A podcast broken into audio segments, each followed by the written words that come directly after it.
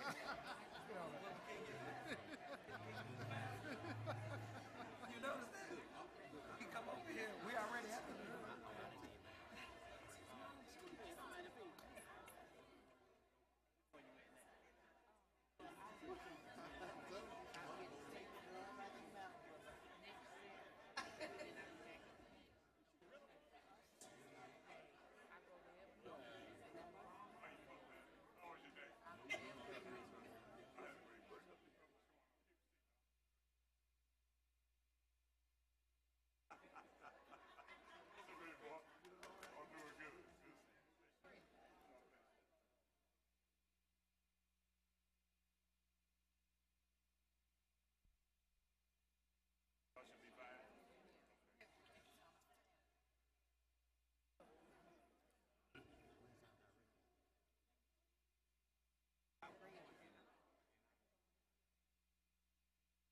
Extra program, I don't know what.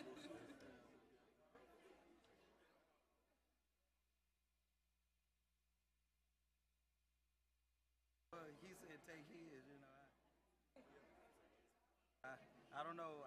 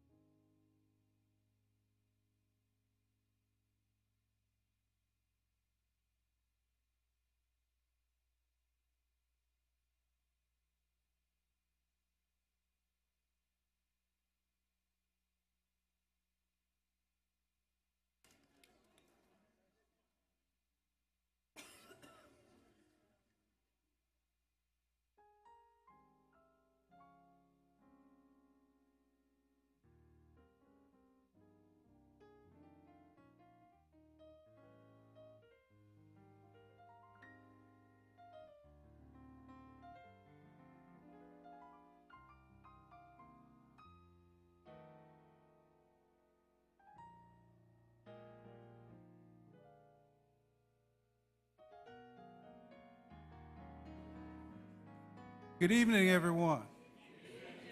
I'd like to welcome you to Case Chapel Fall Revival. Let's give the Lord a hand clap.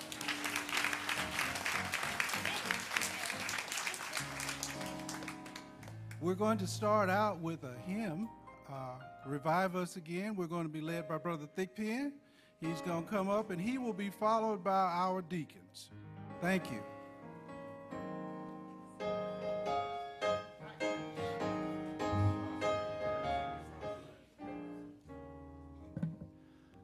Be good. There, there it is right there. I think the response to reading would just put a lot in us. I'm going to ask if you would, let's stand and do the responsive, followed by the hymn for the evening. And may we all read together, renew them again unto. Let's say that again like we really, really, really mean it. Amen. Amen. Let's sing together. Revive us again.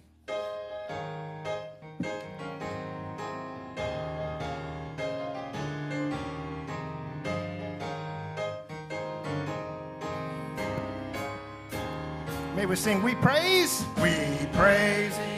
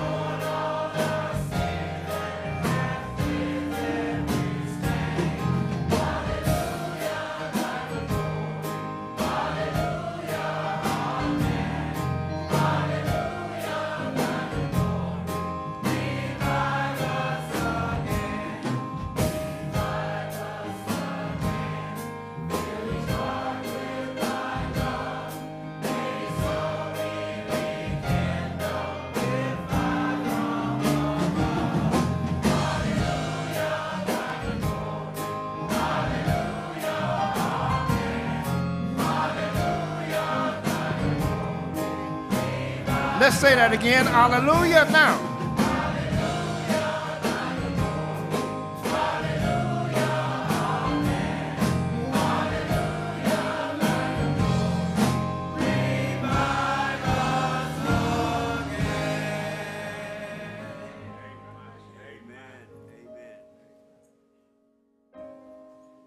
Good evening again, Kay. Our scripture for this evening, for our devotion period, will come from the book of Philippians. We'll be reading for chapter 4, begin reading at verse 4 through 9, and then we'll skip down to verse 13. And it reads as follows Rejoice in the Lord always. And again I say, rejoice. Let your moderation be known unto all men. The Lord is at hand. Be careful for nothing, but in everything by prayer and supplication with thanksgiving, let your requests be made known unto God. And the peace of God, which passeth all understanding, shall keep your hearts and minds through Christ Jesus. Finally, brethren, whatsoever things are true, whatsoever things are honest, whatsoever things are just, whatsoever things are pure, whatsoever things are lovely, whatsoever things are of good report, if there be any virtue, and if there be any praise, think on these things. Those things which you have both learned and received, and heard, and seen in me, and the God of peace shall be with you. Verse 13 I can do all things through Christ which strengthens me. May the Lord have a blessing to the reading, hearers, and especially the doers of his word. Good evening. May we pray. Father, I stretch my hand to thee. No other help I know. If thou wilt draw thyself from me, well, oh, where shall I go? Our Father, we come this evening. We come in the name of Jesus. We come, oh Lord, thanking you first of all for a revival. Oh Father, we pray now that you will touch those who are lost. We pray, oh God, that you will find those that are saved, that they may save and search their hearts. We pray, oh God, for the sick and the shed in. Have mercy upon those who are bereaved. Oh Father, we need a revival. We know you said in your word that you're the way, the truth, and the light. Oh, Father, we ask you to bless each and every one that are here individually and collectively. We just thank you for your goodness, your grace, and your mercy. We pray, oh God, that you will touch the man who's going to be in John's shoes tonight. Or we pray for our pastor tonight and all of our church family and every church door that stand over in your holy and your righteous name. Oh, Father, we need you and we can't do without you. Oh, Father, you watched over us all last night. We had a dry place to lay our head. We knew where our home was. But we pray, oh God, for those on the East Coast, oh Father. Oh, Father, we can say in our words, Lord, it could have been me. But you saw with your grace and mercy spare another day that we might be on dry land. Oh, Father, we lift you up and we magnify your name because your name is above all names. Oh, Father, you said that you're the way, the truth, and the light, that no man should come into you but by the Father. We lift you up tonight.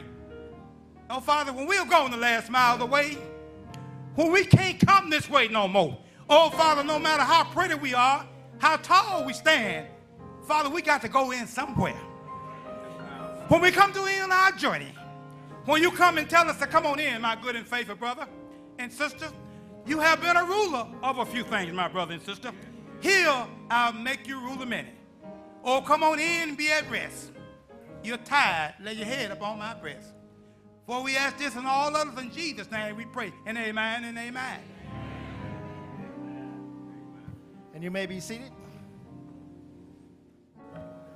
This time now we will hear wonderful singing from this choir that you see in front of you. So we ask that you pray for them and just listen to the words, and I know that you'll feel better. Choir, won't you come?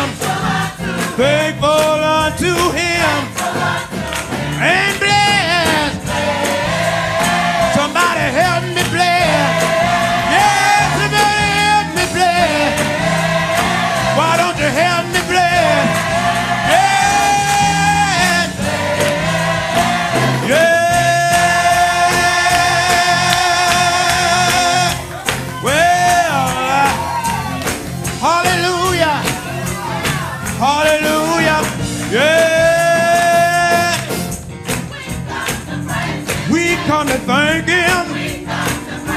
We come to thank him. And we come to thank him. Oh, we come to thank him. We come to thank the Lord. Yeah, we come to thank him. We come to thank you, thank you, thank you. Yeah, we come to thank you, thank you, thank you. We come to thank you, thank you, thank you. Yeah, thank you. We come to thank you.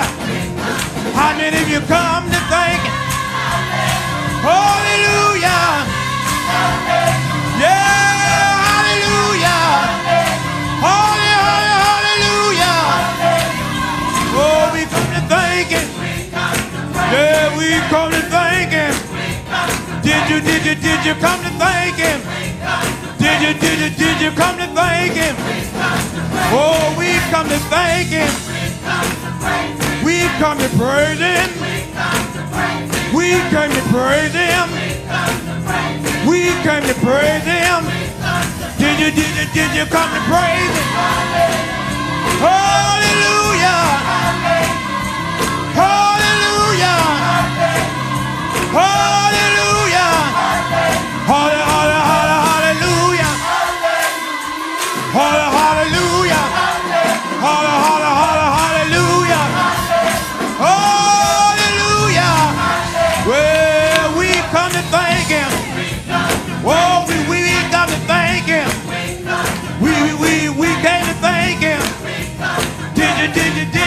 Him? We came to praise him. Did you, did you come to praise him? Did you come to praise him? Somebody come and help me bless.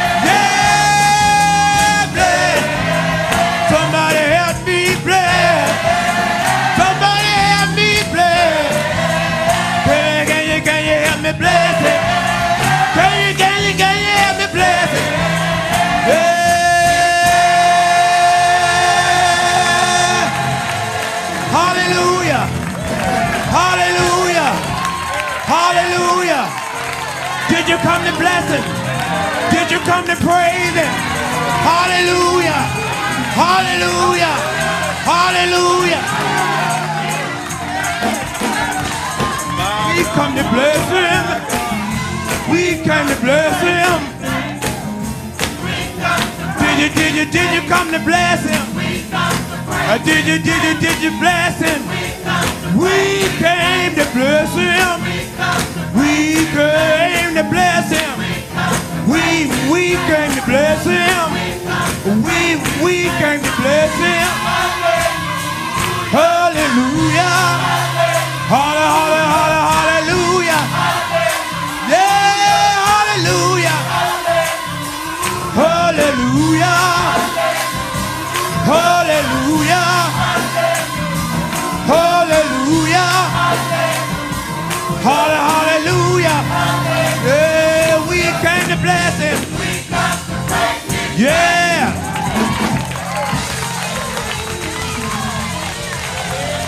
Well, somebody bless the name of the Lord in this house. If you come to praise his name, come on and give him a great big praise. If you know he's worthy to be praised tonight, why don't you stand to your feet and tell the Lord, thank you for another day's journey. Thank you. Hallelujah. We've come to the house of prayer one more time to give him praise and glory.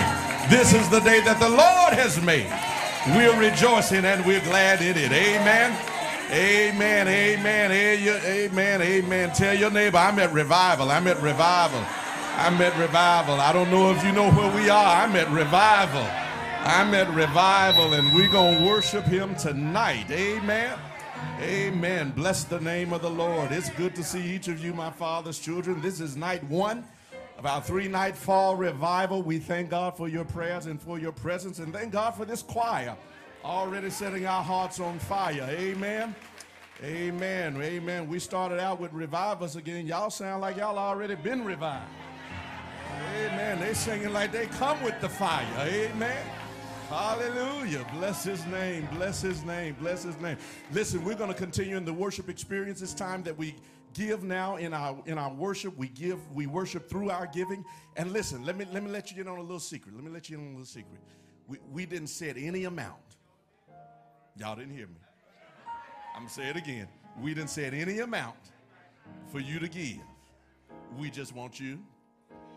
Bless his name. Bless his name. And while you get your gift ready, while you get your offering ready, this choir's going to come back. Amen. Y'all got something left, don't you? Amen. Amen. God bless you. God bless you. The ushers are coming now. We ask that you prepare your offering as you give now, as God has so blessed you to give. Won't you give this, these voices a hand? Give the voices a hand. God bless you.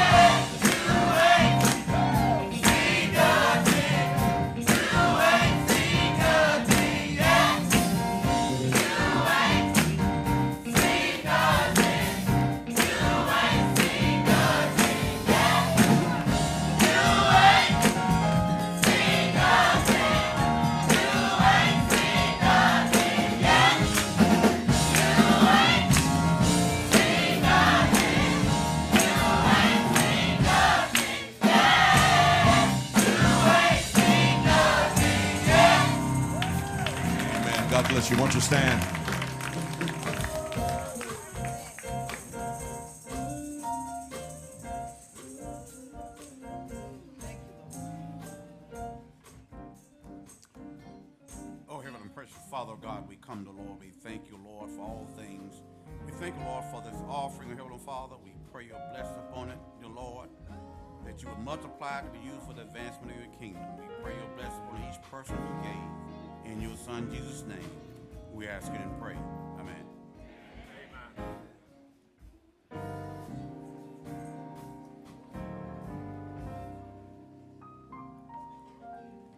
Amen. Let the church say amen.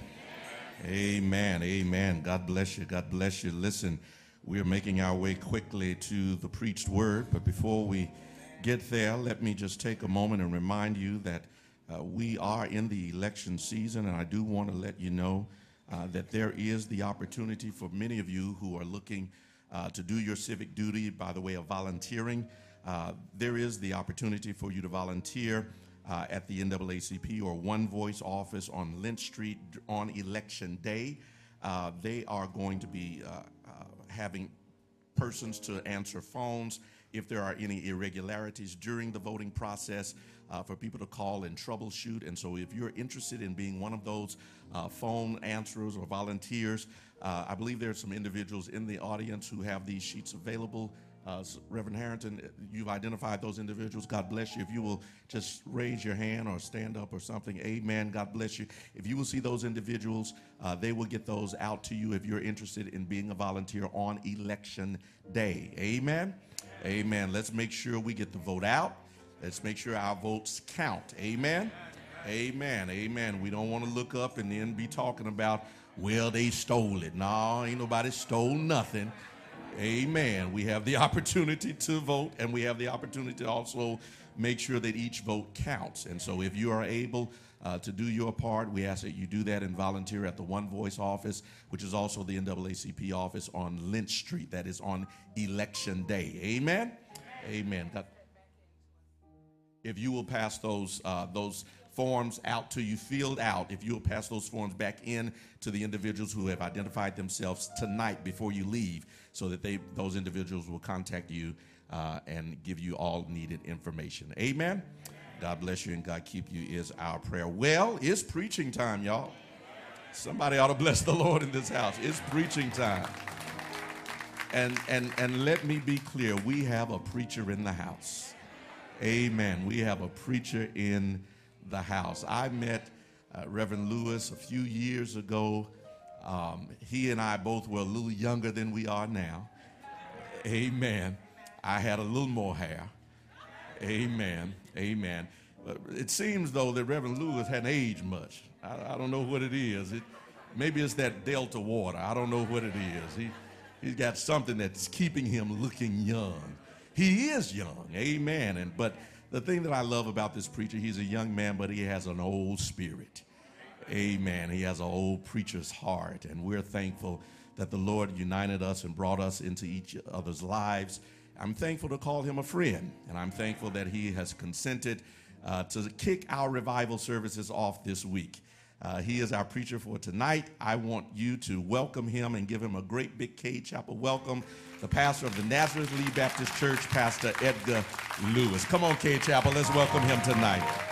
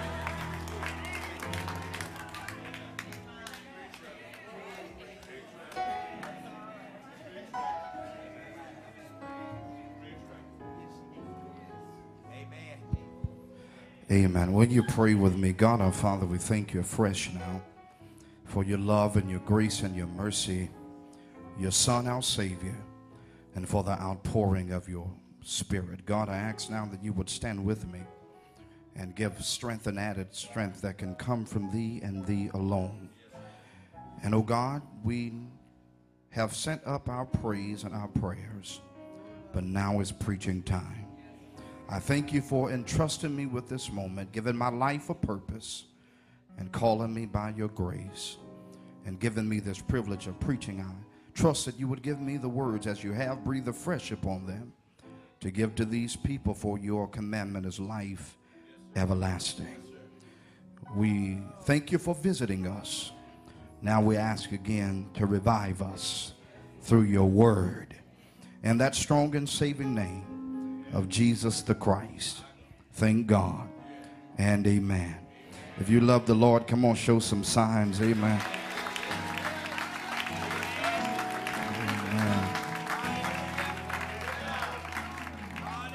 Amen.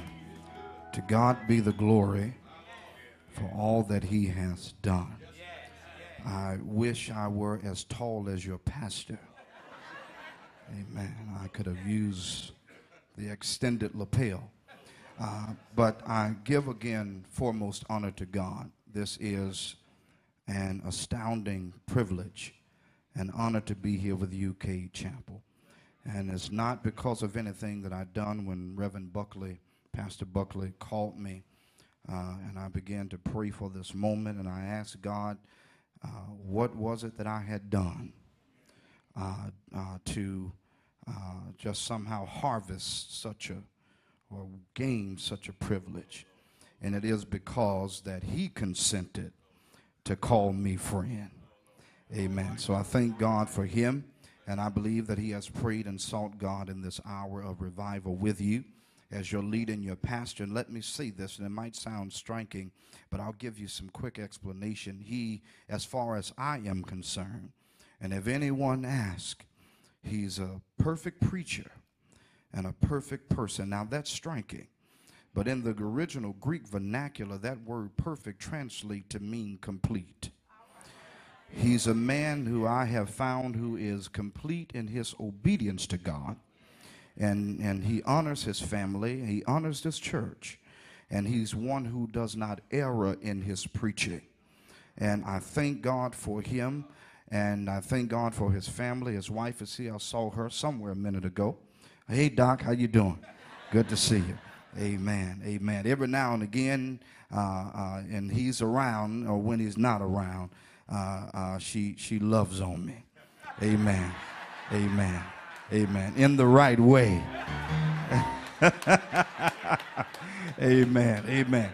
Amen. She, amen. She shows sisterly brotherly love to this little preacher, and I thank God for her for always being so kind to me. And uh, to Daddy Buckley, who's not here tonight, but we thank God for him, for that legendary, visionary pioneer. We honor him tonight and, and Mrs. Buckley. We thank God for this wonderful family and to UK Chapel. Show your pastors some love. Amen. Amen.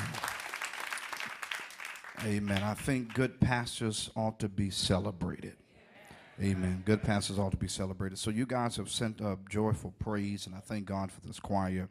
And I want to thank God for the Nazareth Missionary Baptist Church. Matter of fact, this is uh, somewhat memorial tonight uh, and not in terms of death or demise, but I believe when I first got called to Nazareth, uh, sometime after that, which was very shortly after that Sunday, July 13th, we were here preaching in your fall revival. And they came out in great numbers to support. Now, y'all know how we respond to the weather. Amen. I couldn't get all of them to come tonight, but I told them that if they would come and support me tonight, I'd let them have tomorrow night off. Amen. Amen. You know, you got to bargain with us. You got to bargain with us. So I saw some members here. Y'all, please stand. Uh, so the Williams family, Sister, Sister Bobby Smith, thank you. Reverend Alpha Barnes, amen, son of Reverend A.L. Barnes, founder of Mount Sinai Missionary Baptist Church. I thank them. And I saw some preachers who are here who are friends. I see Reverend Rico Vance in the back. I saw Reverend McCullum, Reverend Longino. I thank them so much. And uh, Nazareth, thank you again for your love and your support. All right, I don't want to make you glad twice. Uh, and to all of these preachers who share the platform with us tonight, so many familiar faces. Good to see you, brother. God bless you, Reverend Redmond and his wife. Uh, First Peter, First Peter chapter two. First Peter chapter two. I would implore you when you have retired for rest and relaxation that you read this chapter in its entirety for uh, entire context. But for the sake of supporting my subject tonight, I'm going to begin reading at verse 19 and as quickly as I possibly can to verse 24. I don't come with any uh, nothing new, no game plans, no no no gadgets, no gimmicks or tricks. Uh, I just come to preach Jesus. Amen. I come to preach Jesus. Amen. Those of you have found it have signified by standing. You'll find these words recorded. My thoughts are anchored in the amplified version, but I'm going to read commonly and respectfully from the King James Version, and you'll find it reading as such. For this is thankworthy. If a man conscious toward God endure grief, suffering wrongfully. For what glory is it if, when you be buffeted for your faults, you shall take it patiently? But if, when you do well and suffer for it, you take it patiently, this is acceptable with God.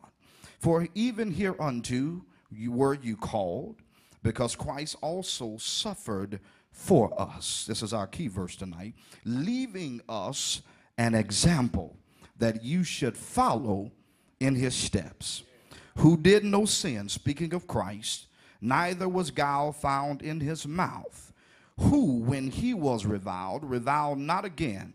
When he suffered, another key verse, he threatened not, but committed himself to him that judges righteously, who is God. And finally, who his own self bare our sins and his own body on the tree that we being dead to sins should live unto righteousness, by whom stripes you are healed. Look to a neighbor left or right and smile and say to them, neighbor, our subject tonight is the psychology of suffering.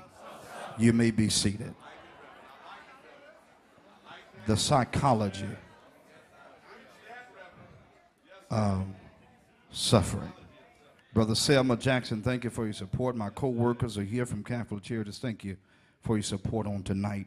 Say that after me again. The psychology of suffering. Silence and inaction will never articulate how you feel. Ushers, thank you. God bless you silence, inaction will never articulate how you feel. You have heard that silence is a response. And I would offer or render that to be true in context. But I argue tonight that silence and inaction will never completely articulate how you feel. God never finds favor, as I have read for you in the text, in someone being punished for their, or rather, there is no favor in one being punished for their wrongdoing. That's typical. We're punished for the wrong that we do. But the scripture has made clear that when we suffer for the wrong that is perceived by others when we think we're doing and know we're doing what's right, it is undeserved for doing that which we believe that we know is right. And if we suffer for doing what we know is right, then we have God's favor. It's in the text. In other words, Jesus Christ who's one of our watch characters tonight, suffered for no wrong, did no sin. Allow me to submit to you another example tonight that I will use as a subject. A young man by the name of Colin Kaepernick, who's a supporting character tonight, who has been ostracized and criticized and critically judged for what, in his opinion, and in my opinion, and in the views of the opinions of many Americans, have done no wrong. There is no pleasure in being punished for wrongdoing. That's typical. But as strange as it may sound, and as it may seem, God gives favor to those who go punished for doing what is right. And I'm here to tell you tonight that you and I have been called for the same purpose. Let's be clear. Jesus did not have to give his life as a ransom for the entire world. You've read it in the text with me. Dying on a tree didn't stay dead, raised, having been bruised for our sins. My other subject tonight, Colin Kaepernick, did not have to take a controversial but courageous stand. In the posture of kneeling or taking a knee at a football game. And why he did it? To further raise awareness of police brutality which is his chosen advocacy, and in general, protesting the many injustices and conflicting ideas of America. And here it is. Whether it's you or me, did you not know that we don't have to do anything to make a difference? Did you not know that you don't have to have your minds made up? Your conscience does not have to be clear. You don't have to ascribe to scary means and insecure motives to advocate for anything or anybody you care about. You don't have to do nothing. But there are some of us, Pastor Buckley, who, when the opportunity presents itself, I'm going somewhere. When the opportunity presents itself, there are those of us who will stand up. There are those who will speak up. There are those who will speak out and do what they can and do the best that they can so that they can get the right amount of attention. They will stand up, they will speak up, they will stand out so that they can effectuate change in their community and in their society. They will do what they can do to try to help other people and simply make a difference and a positive impact in somebody else's life. If you do, you won't be the first. We got a predecessor. And Jesus did for us what we could not do for ourselves. Colin Kaepernick, my second subject tonight, he will not be the last. Jesus took a stand. He took a stand. Dr. Martin Luther King Jr. took a stand. And if you would be honest about Jesus, Jesus was radical. Jesus was controversial. Jesus was contentious. Jesus challenged religion. He challenged government. He challenged power. Simple as that. He challenged the way people treat other people. He challenged what devout people believed about God, his Father. He challenged what disbelieving Jews believed about the Holy Word and how they translated the Word. The, the argument is tonight, the challenge is tonight do not be afraid to challenge Rome. Do not be afraid to stand up and speak out against what is right. Do not be afraid tonight to be the measure. Do not be afraid to be the standard. And if you cannot be the standard, at least you should aim to be a replica of the standard. In other words, don't be afraid to take action. Because silence and inaction will never articulate how you really feel. Our writer tonight, Peter, is describing as it relates to my subject and commentary to be bold to execute whatever he know to be his duty. He's a writer of our letter tonight. He was one of the first, as you know, to be called by Christ to be a follower of one of the 12 disciples. He was a part of the in group, the in crowd that Jesus had, which was only three of the 12 whom he called Peter, James, and John. He would invite them and share special occasions with them and events like the transfiguration on the mountain. But now Peter wasn't superior to the group. Peter just knew how to get attention. I'm going somewhere. Peter was never meant to be how some religions or what they revere him to be. But Peter knew how to harvest special attention. Can I tell you about Peter? Peter was a defender. Peter was a fighter. On the right occasion, Peter would cuss you out. He knew how to get attention. He would erroneously speak out of turn. And you remember his external disposition in scripture, how he would say things but wouldn't follow through. Lord, I'll fight for you. Lord, I'll stand up for you. I'm ready to go to jail for you. I'm ready to go to death with you. But when they asked him, Are you in the company of this man? And Peter had colorful adjectives and choice words to describe or to rather even show his external disposition of how some people they talk a whole lot of talk. They talk about what they will do and what we should do and what we ought to do and what we got to do to be better as a people, but they never stand up or speak up to do anything. Peter knew how to make exaggerated outward show. And some of us are like Peter. Loud mouth, avid talkers, pose a lot of foolish questions, never have an answer or a solution, liars, pretentious. We want to be this, we want to be that, but we've got two examples tonight who knew how not just to talk the talk, but they knew, come on, help me, how to walk the walk. Jesus and Brother Colin Kaepernick, one is God and man, the other is just a man.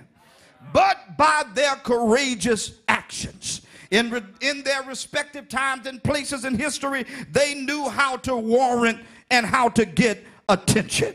Now, as historical context would have it tonight, Peter wanted brother preacher to get the attention of these Jews newly converted Jews, and he writes to them about Christian doctrine. He's writing to them to teach them about Jesus Christ and all the important things about Christianity. He writes to them explaining how they can confute the enemy. He writes to them to tell them how they can confute naysayers. What are naysayers? Those who have a negative and a pessimistic view about Christianity. People, Peter said, I need to tell you how to handle yourself because during that day in time and in contemporary times, the good news was getting people run out of town. The gospel was getting people murdered. The gospel was getting people like Peter and Paul locked up in jail. Back then, it was dangerous to confess Christ. Christianity, Reverend Buckley, if I'm right, Christianity was a negative term. But I read somewhere recently where God does not want actors. And that's good, but back in those days, it was scary to walk around acting like Christ. So, with that in mind, you remember the cliche actions speak louder, help me preach, than words. Peter wanted to warn them. That was his principal intention for writing to them. Listen to me, to prepare them from suffering. Now that's confusing. You know why that's confusing? Because nobody prepares for suffering. You've heard the news how there's hurricane in the land. In Florida recently touched Midland in Mississippi, and you heard about how people were so uh, so in love with the possessions that they love most and the places that they love most that they said, "Oh, we'll ride it out." Some people you cannot warn that there's going to be trouble. So what happens tonight is, my brothers and sisters, Peter used, uh, or rather wants us to understand what I want to alliterate and call that there will be, and that is disruptive possibilities. In other words, while you're on your journey, while you're on your job, and as it concerns justice, you need to know everything will not go your way.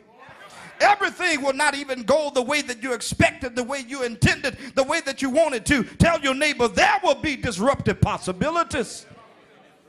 And I'm here to tell you that some are guaranteed, but you got mul- multiple personality types. I was talking with your pastor in a study a minute ago a little bit about uh, psychology and a little bit about clinical counseling. He's very fascinated with that. And Pastor, I want to share something tonight that we that I learned in clinical counseling. You've got many different personality types. When you try to warn people that perhaps there's trouble up ahead the road, you have those who are called free willers. Say free willers. Free willers are those who just roll with things. They they live by their wit. They take moment for moment. You got free willers, but then you have the blind optimist. Say blind optimists. You got those who are happy go lucky. They're so busy smelling the flowers. They cannot imagine the storm that's coming around the corner. Everything with those are just fine until it's not. But then you have what's called a daughter of faulty logic. And then those who understand that things in life have a cause and an effect. That mean, they understand that just because the hurricane passed this time doesn't mean that it won't pass the next time or that it will. Then finally, you have what is called the Eagle Scout. Now, the Eagle Scout is your preparedness hero. They don't make excuses, they don't live in fear. They're always ready to take the right stand. They're always ready, listening to the warning. They're listening to the signs that are worn out from flashing, but they know how to react effectively in an emergency situation. In other words, Peter would say to each of these who would fit the personality type, Don't say you haven't been warned. So not only is there disruptive possibilities, I know you love the Lord, I know you sing in the choir, I know you regularly routinely go to church every Sunday morning, but in your journey, there's going to be some trouble in your journey, some people are going to desert you and abort you and abandon you. But not only are there disruptive possibilities, but then there are invisible prepositions. Let the church say invisible prepositions. Now, you recall from grade school that a preposition can be regarded as a locator not only of place but also of time. Peter wanted them to know again, it goes like this when you become a believer. You see, some of us think that when we get saved, come on, y'all have heard it, that you're not going to have any trouble whatsoever. Oh, God is walking by your side. You're enjoying your sweet sojourn with the Savior. Can't nobody touch you. Can't nothing bother you. You invincible. Every day is going to be good. You're going to always walk around with your head up and never have your head hung down. Tell your neighbor that ain't the truth.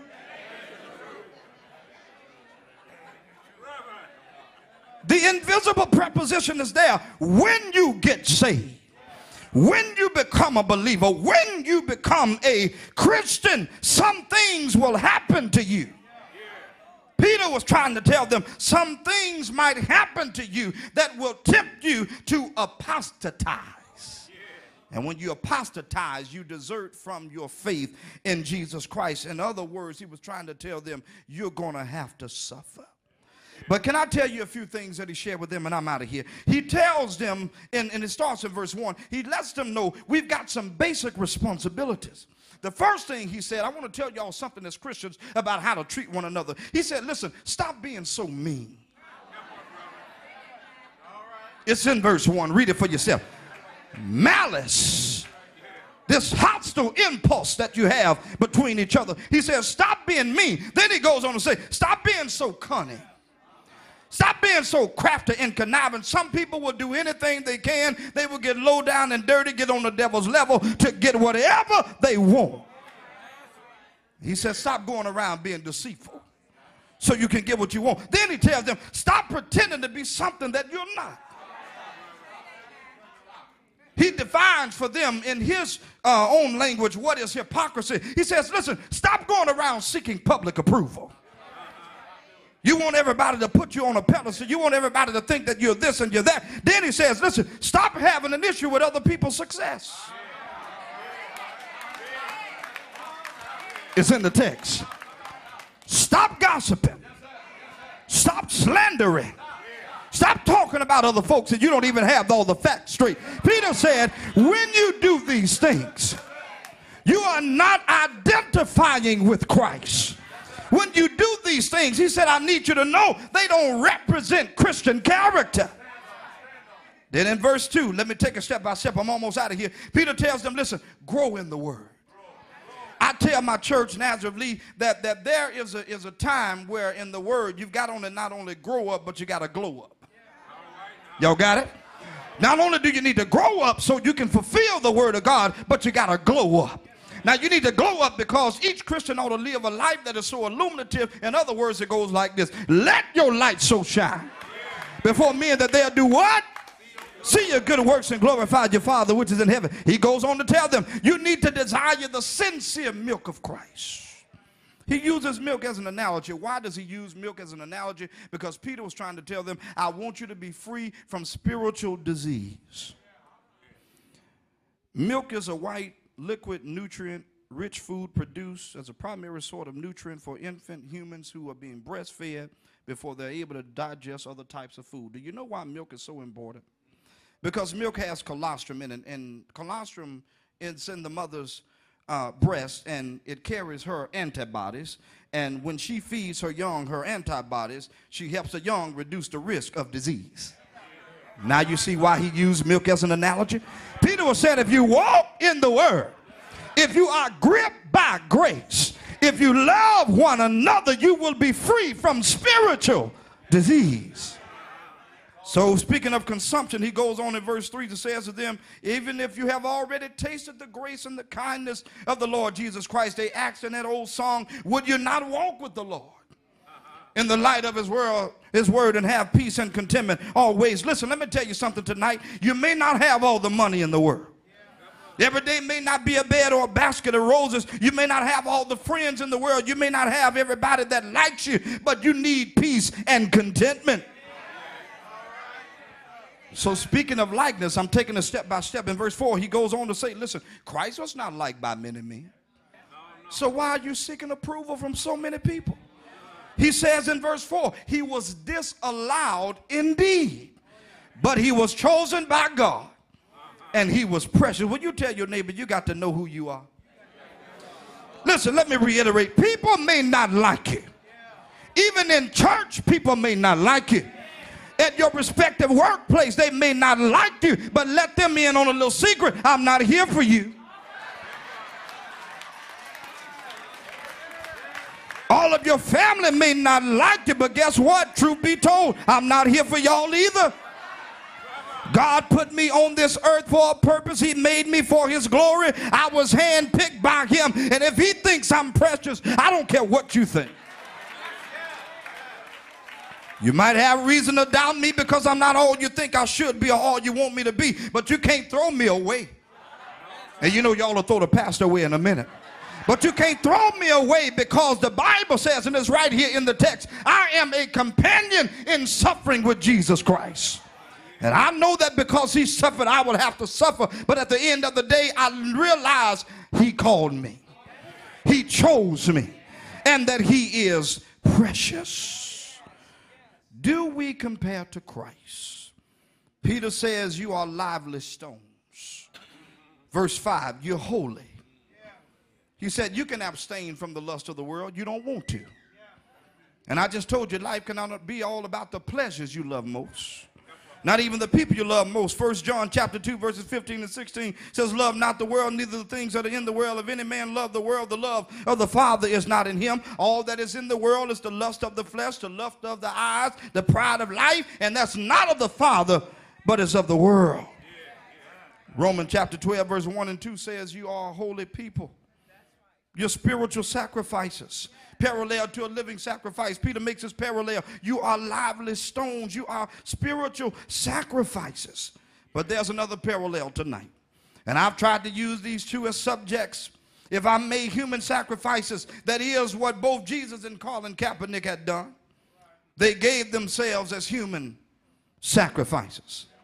One gave his body, the other gave his blood.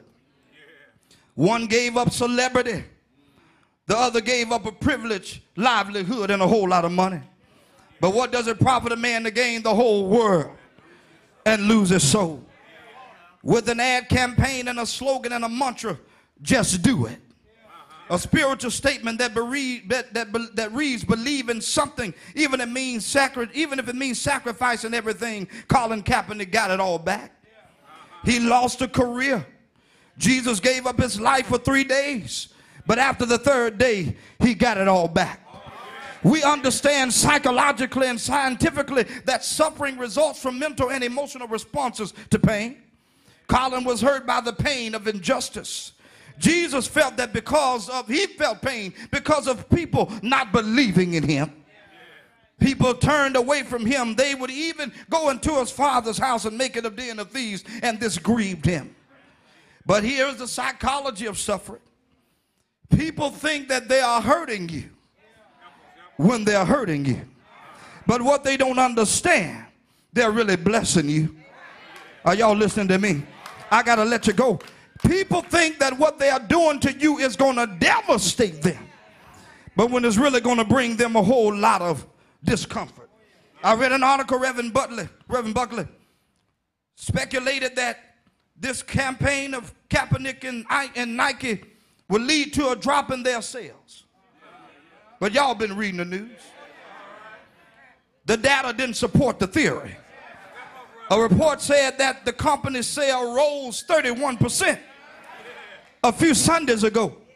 After all of the hoopla, well, did you not know that Jesus, as we preach, rose early one Sunday morning? What happened to Kaepernick after the fame and the suffering was better and he got an increase. There was speculation as I leave you that Jesus couldn't come back from the dead. But leading evidence didn't support the theory. The raising of the woman's son in Nain wasn't enough in Luke chapter 7. Raising Lazarus from his sleep in John chapter 11 wasn't enough for them to believe raising Jairus' daughter from the dead in Mark chapter 5. That wasn't enough dead evidence. Still, they didn't believe. They had all of that data, but they still didn't believe. But they found evidence when they had gone down to the sepulchre. Y'all listening to me? And found that the stone was rolled away, and many believed. So, what I believe is reverberated in the text we may have to suffer, but we're precious. Jesus had to suffer. But in verse 6, Peter says he's precious. Do I have a witness? He said that Jesus is the stone the builders disallowed and some are still obedient to the head of the corner. But Peter said Jesus is the foundation. Jesus declared the same thing to the Jews in Matthew chapter 21. I am the head of the corner. But on the contrary, Peter said, Y'all be careful because Jesus can be precious and this Christian journey can be precious. But at the same time, if you don't serve him right, then same Jesus can be a stumbling block. It's in the text. That same Jesus who's precious. That same Jesus who has power. He can be a rock of offense. In other words, many stumble at the word and they won't obey God in the victory no more than they do in their suffering. I'm here to tell you that I don't want to go all the days of my life consciously stumbling over the word of God. I don't want to go the rest of my life consciously stumbling and staggering around as if mama and grandmama didn't raise me in church. I don't want to go the rest of my life consciously living like a fool as if I don't know that God is real. Is there anybody here tonight that know God is real? I don't want America to go and live out the years of his existence, stumbling over the Constitution. Have I got a witness? I don't want Mississippi to keep walking around stumbling over the poor, stumbling over the disenfranchised. Have I got a witness here? I feel like Dr. King tonight. We've we come a long way, but we got some difficult days ahead. And I'm here to tell you, we're not there yet. Hunt your neighbor and say, We're not there yet. I believe in the words of Amos, the fifth chapter, and the 21st verse that says, Let justice roll down like waters, and righteousness like an ever flowing stream. But we're not there yet. How do you know that we're not there yet? Because every time I turn on the TV and I see your president opening his big mouth, I know we're not there yet. Have I got a witness? Every time I turn on the news and I see a black man that's killed another black man for senseless reasons, I know we're not there yet. Every time I turn on the news and I still see that Mississippi is number three for AIDS and HIV, I know that we're not there yet. But how many can know that Jesus is walking with us? How many can know you got Jesus and he's on your side? Tell your neighbor he won't never leave. He won't never leave you alone. Encourage your neighbor and say, we will. We'll get there one day because we got Jesus on our side. Encourage your neighbor so you can make it. Tell him everything will be all right. Go on and suffer. Go on and let them talk about you. Go on and let them criticize you. Go on and let them scandalize your name. Go on and let them fire you because you only suffer for a little while. But after a while, I said, after a while, Jesus will show up. Jesus will show out after a while. How many know you need Jesus? If you can't say a word, just wave your hand. Somebody been waiting. You've been in a midnight for a mighty long time. You've been praying. You've been patient. You've been calling on Jesus. But I'm here to tell you what grandmama said that every now and again, he may not come when you want him to come, but he's always on time. I heard her say that if he don't come by tomorrow, if he don't come by next week, if he don't come by next month, if it don't come by next year, I'll go in the after while mode. Tell somebody it'll be all right. Y'all playing with me. I said, tell somebody it'll be all right. After a while, let me see you stand on your feet. If you're going to wait on Jesus, if you're going to keep your hand in God's hand, no matter what happens to you, no matter what they say about you, Put your arms around somebody. Pull them in real close. Say, neighbor. Y'all not helping me. Put your arms around somebody and say, neighbor. Go on and suffer, but it'll be all right. Say it'll be all right. Say it'll be all right. You know how I know it's to be all right? Because he died one Friday, but early Somebody say early, early. One Sunday morning, somebody raised your hand and said he got up with all power in his hand. Do you believe he got up? See yeah. See yeah. You believe it's real? See yeah. You believe it by your side? See yeah. You believe he got your back? See yeah. Say yeah. Say yes. Say yes. Won't he do it? I said, won't he do? I've been lied on. I've been talked about. I've been mistreated. But he'll be right there. Keep going. Tell your neighbor, keep going. It gets hard, but don't stop. He'll be right there. Then he come through when you needed him to. Oh, shucks, I feel good, y'all. I said, did he come through when you needed him to? Let me see you wave your hand. And let me hear you one more time. See yeah. I wish I had a voice tonight. Somebody see yeah. Somebody say yes. Yeah.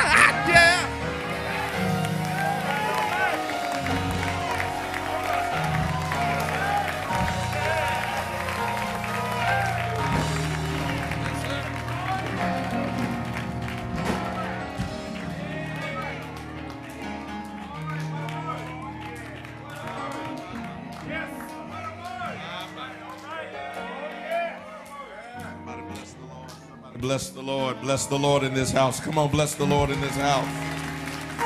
Psychology of suffering. Yeah. Suffering. All of us have been called to suffer. There are some crosses you're going to have to bear. There are some cups from which you're going to have to drink. And there are some thorns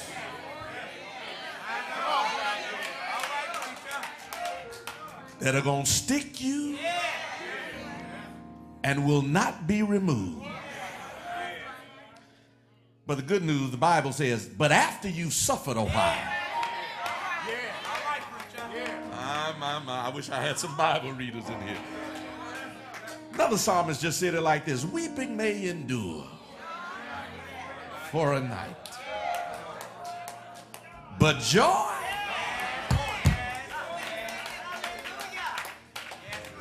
joy is coming in the morning. Tell your neighbor, hold on to the morning, hold on to the morning, hold on to the morning. God bless you. God bless you and God keep you. Hold on and hold out because the sun is going to shine. You might have to suffer a while, but hold on and hold out. Sun is going to shine. Listen, we're going to open the doors of the church. If you're here tonight, you've wondered what all this suffering is about, why you're going through this and why you're dealing with that. And you don't understand why life is unfolding the way that it is. In fact, perhaps you've you've argued and fought with God.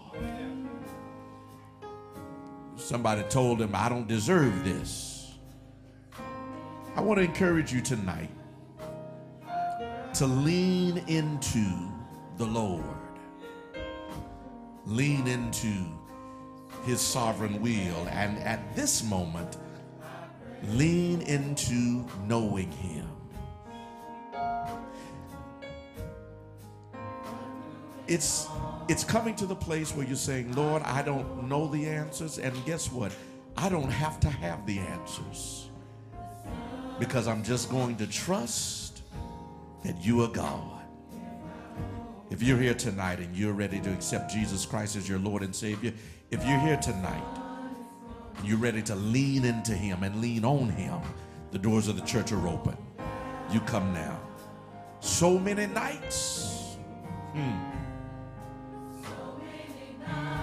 Yes. Hallelujah. For better days.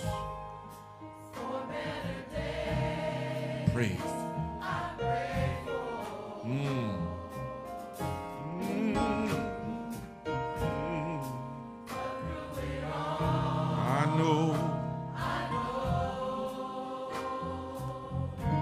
Somebody know the sun. The sun is gonna shine. If I hold out. If I hold out. you might have to suffer a while, but the sun. The sun is gonna shine. If I hold out. Can you just go on and go to the chorus and say, Weeping May, yeah, weeping May,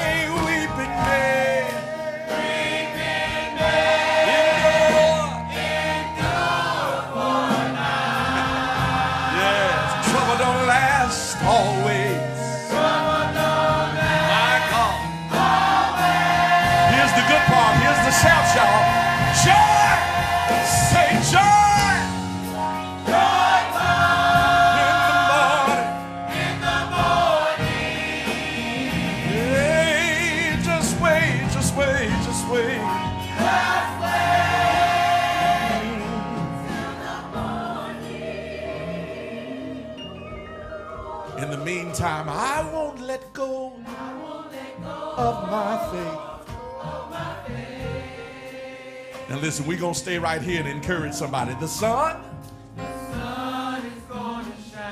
just tell it to yourself first. The sun is going to shine.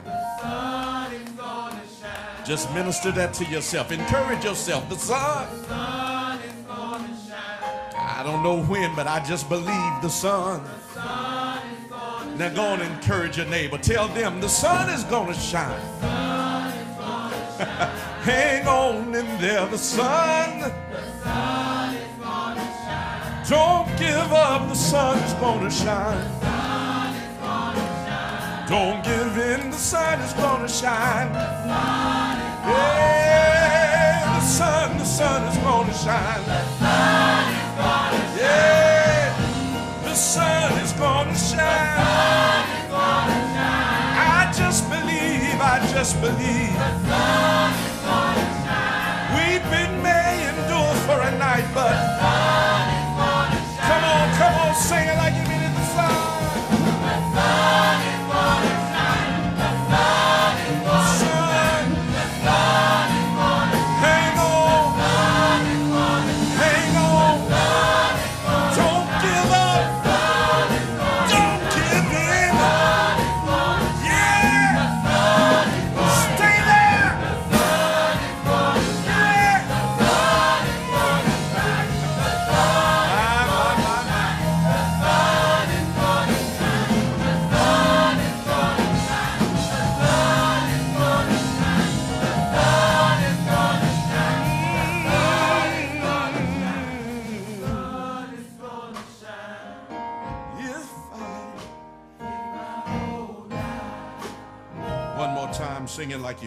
The sun.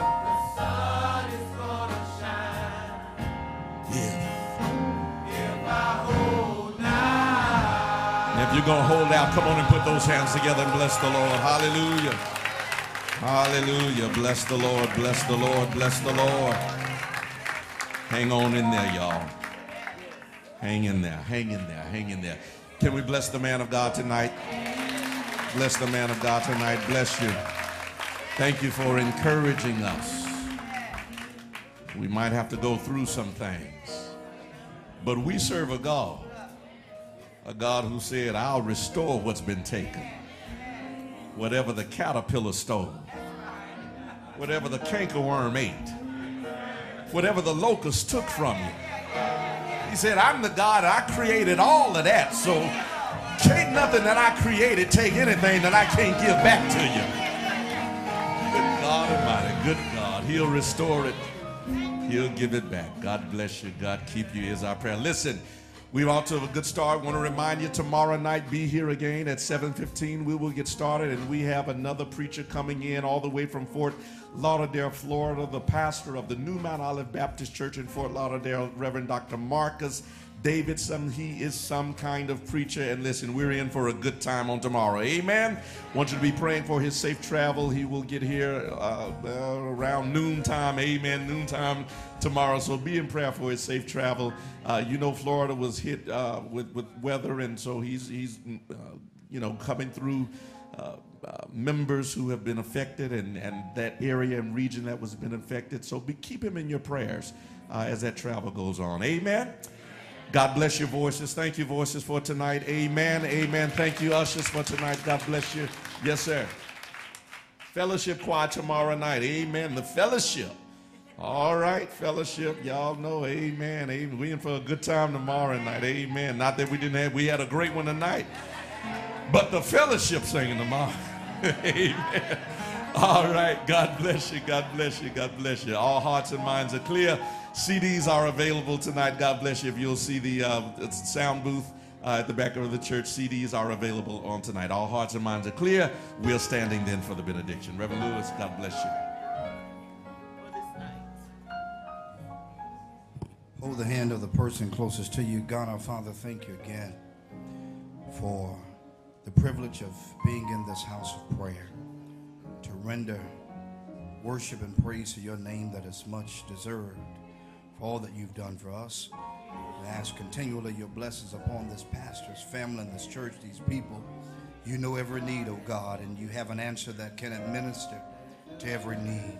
We thank you for this spiritual revival and ask that you would save souls and revive hearts and minds, and that you would add to this church and that it would continue to flourish in doing the things of the kingdom as Christ commanded us. Oh God, unto your name, you being the one that is able to keep us from falling, present us faultless from the presence of your glory with exceeding joy. To the only wise God, our Savior, be dominion and majesty, power and glory forever and ever. In that strong and saving name of Jesus the Christ, we say thank God and amen. God bless you.